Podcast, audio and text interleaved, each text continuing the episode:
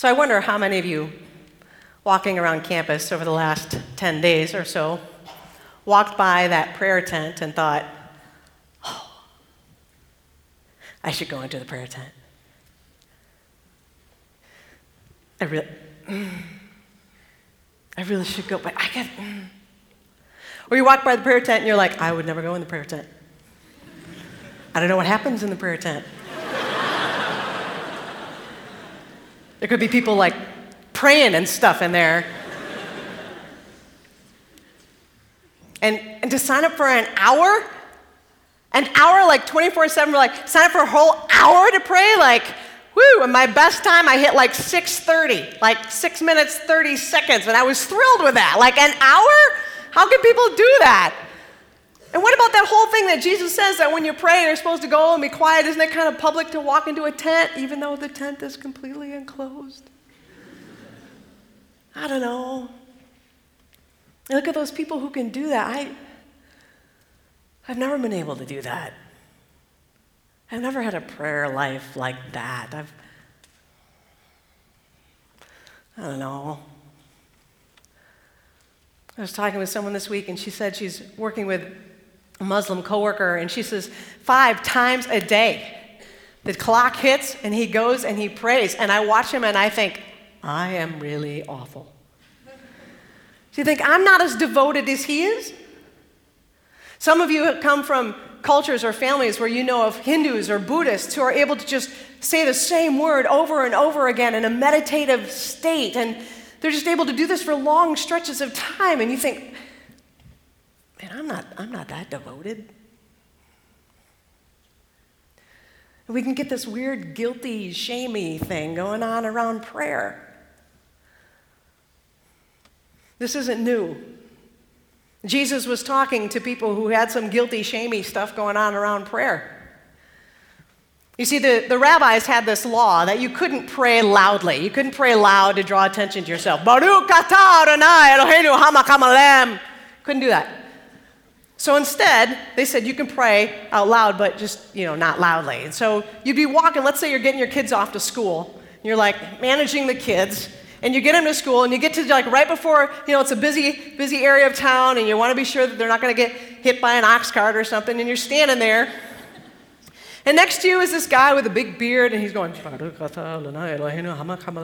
and you're going oh man Look, we were excited to get Psalm 23 read this morning, okay? Like, come on. And, and you get the kids off to school. Or, you know, you're trying to deliver some fish to somebody and you go past somebody and you're like, oh, they, there were 18 benedictions that they were supposed to pray, and it took a lot of time.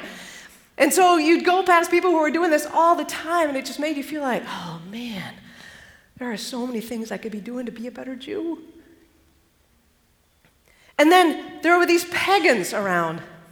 And the pagans believed that to pray, you had to like go to the temple and you had to spend a lot of time there because the gods were really busy. And if you stayed a long time and you prayed with a lot of enthusiasm and a lot of energy, the gods just might listen to you. It's as if the gods are up there going, How long that dude's been down there? 15 minutes? Psh, call me when he's hit three hours. And so there was this culture that Jesus was speaking into in which they could look at other Jews and think, oh, they're doing a lot better. And they could look at the pagans and think, oh, even the pagans are doing better. Jesus says, hey, hey, hey, hey, bring it in, bring it in. He's like, listen.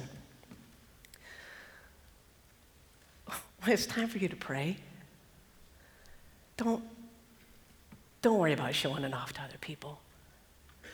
That's really not important. He says, when it's time for you to pray, go into your closet, into your supply room is actually what scholars think he's referring to here. There was usually one room in the house that could be locked, and it was the room where you kept your supplies, your seed for the next sowing season, the few tools you had as a family, your mill, like your millstone. These things were all kept in that room that you could lock. So he says, when you pray, go into the supply closet, step over a few things, lock the door, and pray there. Pray there. One of the beautiful things about having a tent on a lawn is that you get to like walk into the space. But the other thing is there were six other groups that were doing this with us. People who had never been to Calvin College, who didn't know anybody, and this was incredibly safe space for them because they could just walk into the tent. They're like, I don't know any y'all. This isn't showy offy for me. Just safe space. Jesus says, go find safe space. So if you're thinking, those of you who live in the dorms, of a room that's in every hall, on every floor. You can go in all by yourself, lock the door. What's the room? Yes, the common John. Yes.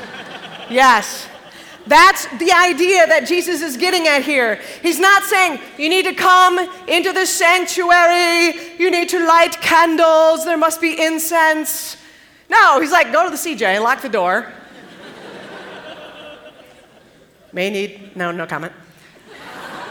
Go in, lock the door, and you pray there. And he says this And when you pray, pray this way.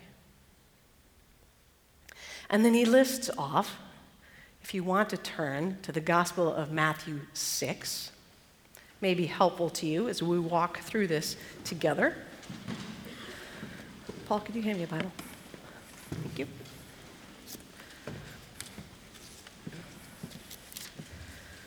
So, Matthew 6, page 787 in the Bibles that you have accessible to you. Matthew 6, verse 9, he says, Pray then in this way. And you can see he gives us an address. He says, Our Father in heaven. Then he gives six petitions.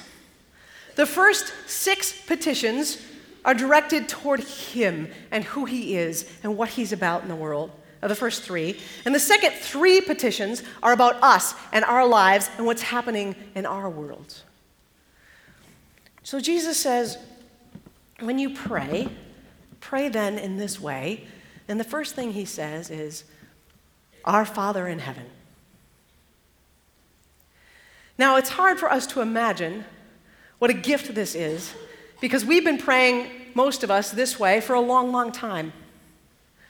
But for those people in that time and space, to think of being able to call God our Father was pretty revolutionary.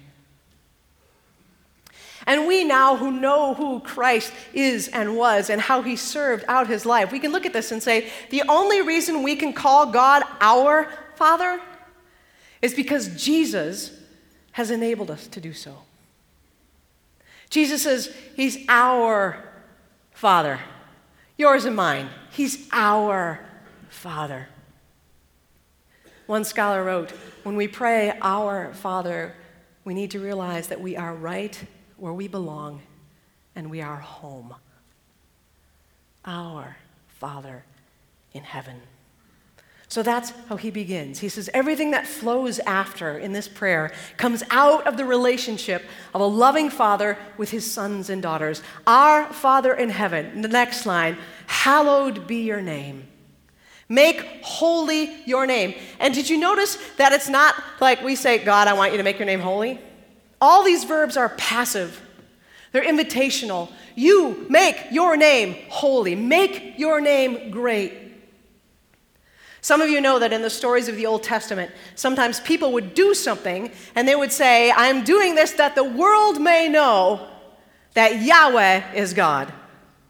I'm doing this to make the name of the Lord great. Not my name, God's name. That's what he's talking about here. So, anytime we want to make God's name great, this is our petition. And if you have people in your life who have yet to know Jesus, who have yet to come to Christ in faith, this is your petition for them. Make your name great. This is your petition for the world. Make your name great. Our Father in heaven, hallowed be your name. Your kingdom come. You may be aware that we're in the middle of a presidential election here in the United States. I don't know if that's kind of gone by you, but it's happening. And you hear a lot of people say things like, well, if you vote for this guy, oh my goodness. Like, bad things are coming our way. We are going to reap the whirlwind if you vote for this guy. And then it's like, take out name, do find and replace, insert other name. We are going to reap the whirlwind if you vote for this guy. Like, you've got to be kidding me. And there's this, this amping up. Like, this is the most important election in your lifetimes. This is the most important election in the history of the world. For Pete's sake. No, it's not. America, we're not that important, all right? Not that important. God's got a lot of other good things going on. He's got this. So when we play Your Kingdom Come, we're praying our election. Doesn't really matter, it's all you. Your government come, and not here in the United States. Your kingdom come in the world. Your rule come. And we're praying that God then displaces every other ruler, including the one who tries to gain access to your heart. When we pray, Your kingdom come, we are saying, displace the enemy and all the little thrones that he tries to set up in my life. When he tries to set me up on my reputation or my status or my GPA or my talents, Lord, Your kingdom come, displace the work of the enemy. When other people in our society, in our campus, in our city, when they try to set up other things as being the most important thing, we say, Your kingdom come. Your kingdom come. Your will be done on earth as it is in heaven. Now that's a petition of surrender, isn't it? Some of you know that when Jesus was in the garden the night before he died, this was his prayer. He asked if God would take the cup from him. He asked if this could be removed from him. And then he said, But not my will, but yours be done. So, for all of us who are anxious, all of us who are wondering, about what God is doing in our lives. All of us who are saying to God, Could you please take this from me? This is our petition. Your will be done on earth as it is in heaven. And it's also a petition for hope. It's a petition that says, Lord, we long for the day when your will is done on earth as it is in heaven.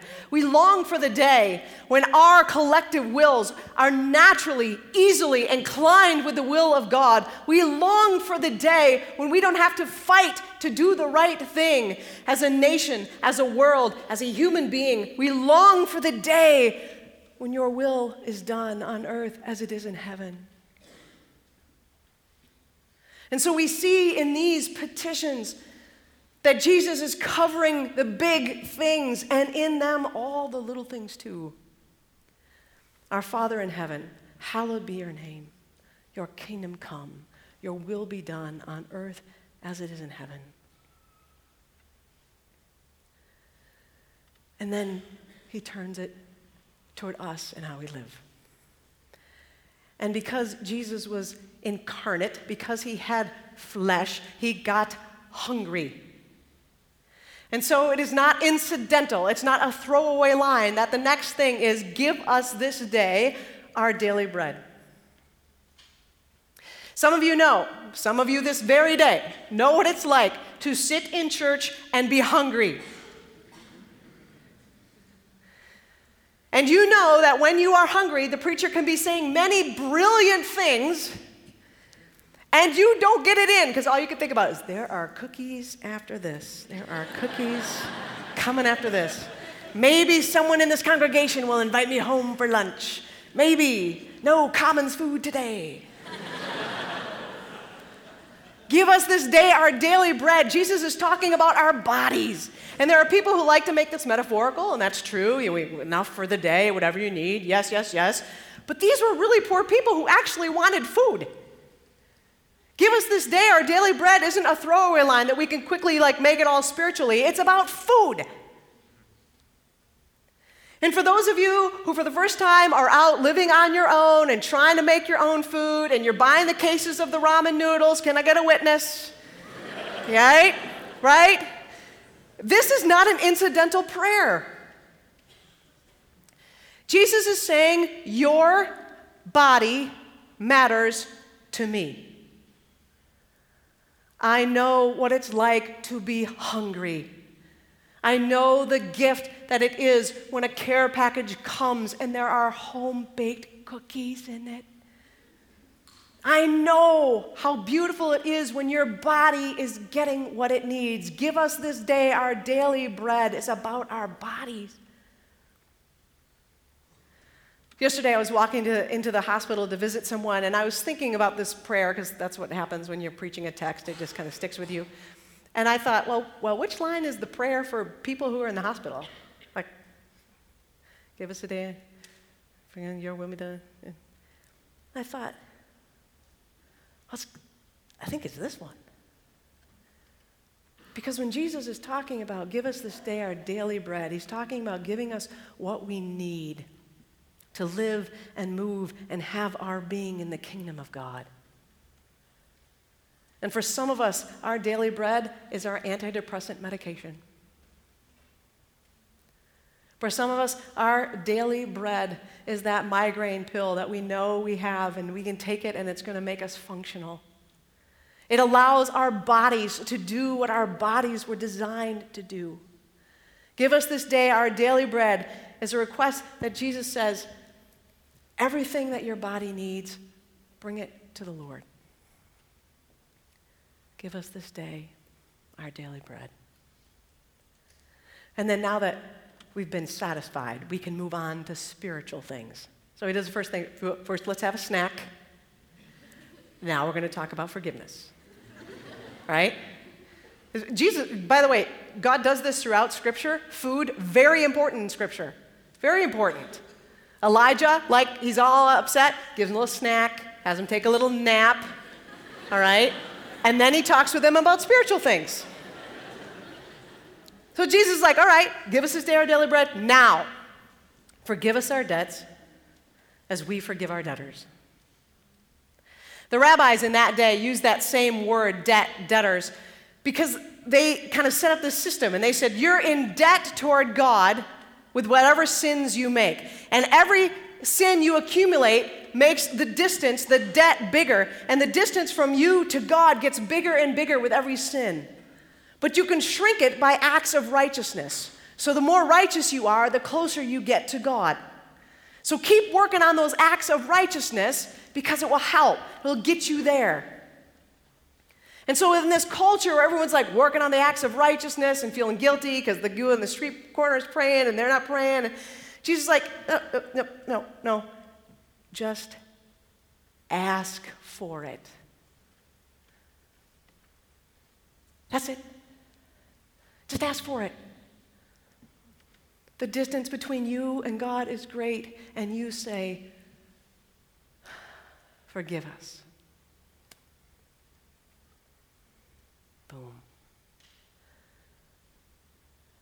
Because there's nothing you could do to make it.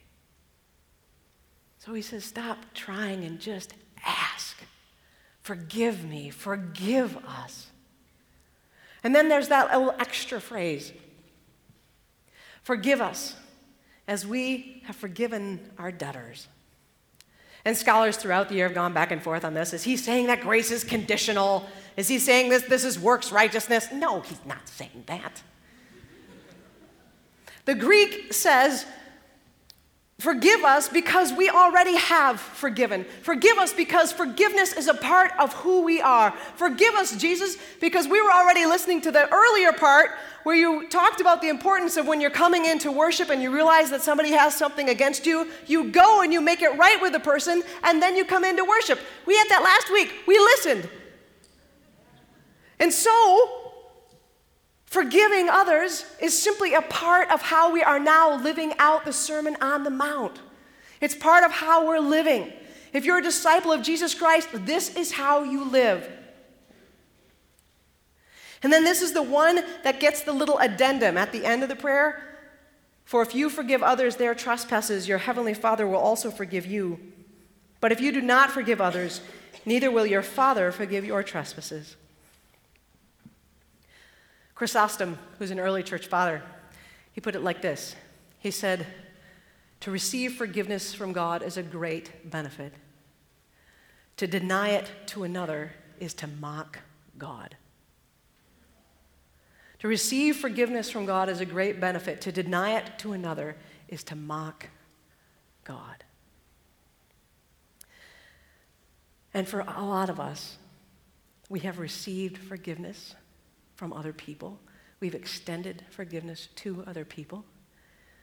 And for a lot of us, we've been deeply wounded around some things.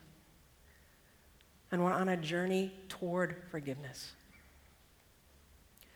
Don't rush it, but don't avoid it. Forgiveness doesn't mean that you want to hold hands and sing songs with the person who hurt you. That's not forgiveness. Forgiveness means that you've gotten to the point where you can wish that person well. You've gotten to the point where you can pray over them the Lord's Prayer, that God will make his name great in them, that God's will will be done in them, that God's kingdom will come in them, that they will have their daily bread, that they will forgive and be forgiven. When you get to that point, you are free. That's what Jesus is talking about with forgiveness when you can get to the point where you can wish another person well and you can pray over them. Forgive us our debts as we have forgiven our debtors. And then Jesus says, Lead us not into temptation, but deliver us from evil. One of the most recurring conversations that I have with members of our community, and it's not just students, it's also with faculty and staff, is this What does God want me to do with my life? I'm trying to decide on a major. I don't really know. Should it be this? Should it be this? I'm good at both, but I don't know. I'm trying to decide on an internship. I don't really know trying to decide if I should date this person. I don't really know. I'm trying to decide. I'm trying to decide. I'm trying to decide. And we're constantly praying for guidance. Lord, show us your will. Show us what you want us to do. Be clear with us. If anybody in the room has ever prayed for guidance, this is your petition. Lead us not into temptation. Lead us. But lead us not into being tempted to do something just because it's easy. Lead us not into the temptation of doing something because it's comfortable and safe. And on the flip side, lead us not to do something just because we think it's hard and we think if it's hard, it must be from God. and we'll be more pious. Lead us not into that temptation because that's just full of holes. Lead us not into the temptation that our lives are all about us. Lead us not into the temptation that we alone can change the world. Lead us not into any temptation that would undo what we have prayed earlier about your kingdom being in our hearts and in our minds. Lead us not into any temptation that would want to push you off the throne. Lead us not into temptation. And then Jesus says, But deliver us from evil. And the verb he uses is very strong. The verb is snatch. Snatch us from the evil one. Snatch us away so that the fingers of the evil one can't even get us, and God's got us back. That's the idea. Lead us not into temptation, but snatch us away from the evil one. That's the power of Jesus' prayer. And now, when it began to be used liturgically, they added on, For thine is the kingdom and the power and the glory forever. Amen. Because it kind of brings it full circle and it's really nice, kind of finishes it off. But Jesus ends with, Snatch us away from the evil one. Pretty important prayer. And so these people are longing to pray, and Jesus gives them these petitions. And he says, You want to pray? Do it this way. Go in a quiet room, and this is what you say Our Father in heaven, hallowed be your name. Your kingdom come. Your will be done on earth as it is in heaven. Give us this day our daily bread. Forgive us our debts as we forgive our debtors. Lead us not into temptation, but deliver us from evil. And if you want, for yours is the kingdom and the power and the glory forever. Amen. And that's it. That's it. Jesus does not say, now, for, for this to be effective, you have to do it five times a day at the following times. If you miss a time, not effective, whole day wiped out. In order for this to be effective, you've got to pray it over and over and over and over and over and over and over and over again. That's the only way it works. In order for this to be effective, uh, you've got to do it all the time, every day, without stopping. In order for this to be effective, no. In a culture where people were parading around their prayers, in a culture where people felt guilty and shamed that they weren't praying enough, that they weren't praying in the right way, that they needed some help with this, Jesus says, Look, here, here, guys, listen. This is all you have to do. Really. So if you made the commitment and said, once a day, I'm going into the CJ, I'm going into the prayer room in the basement of the chapel. We have two of them down there. I'm going to the, the sanctuary of the chapel. It's open for prayer most mornings from 6 to 8, Monday, Wednesday, Thursday mornings. Just go. And if you just go in there and you pray the Lord's Prayer once out loud, you're good. You're good. Now, I know that some of you right now are sitting there and thinking, well, that can't be right. That can't be right at all. Well, all these books about prayer that, like, you know, to sit and be quiet and listen and journal and listen to music. Sure, all great, fine, great, go for it, have fun. Beautiful, important times. But Jesus says, if you want to pray, here's how you do it. In a culture that says you got to do more and you got to be better and you're not a good enough Christian until you're in the prayer tent 24 7, till you got a little prayer appointment and prayer journal and you're talking about your prayer life to everybody, Jesus is like, nope, nope, nope. This is it. Because prayer is about reminding us of who we are and whose we are. And did you notice that this prayer does not use the word mine, me, I, myself? Our Father. Jesus' prayer is an invitation to remember who you are as part of the body of Christ. It's an invitation to remember with each petition as you go through that Jesus has it covered. That when you say, Your will be done, your kingdom come, give us this day, it's covered. Every need you would ever have covered by this prayer.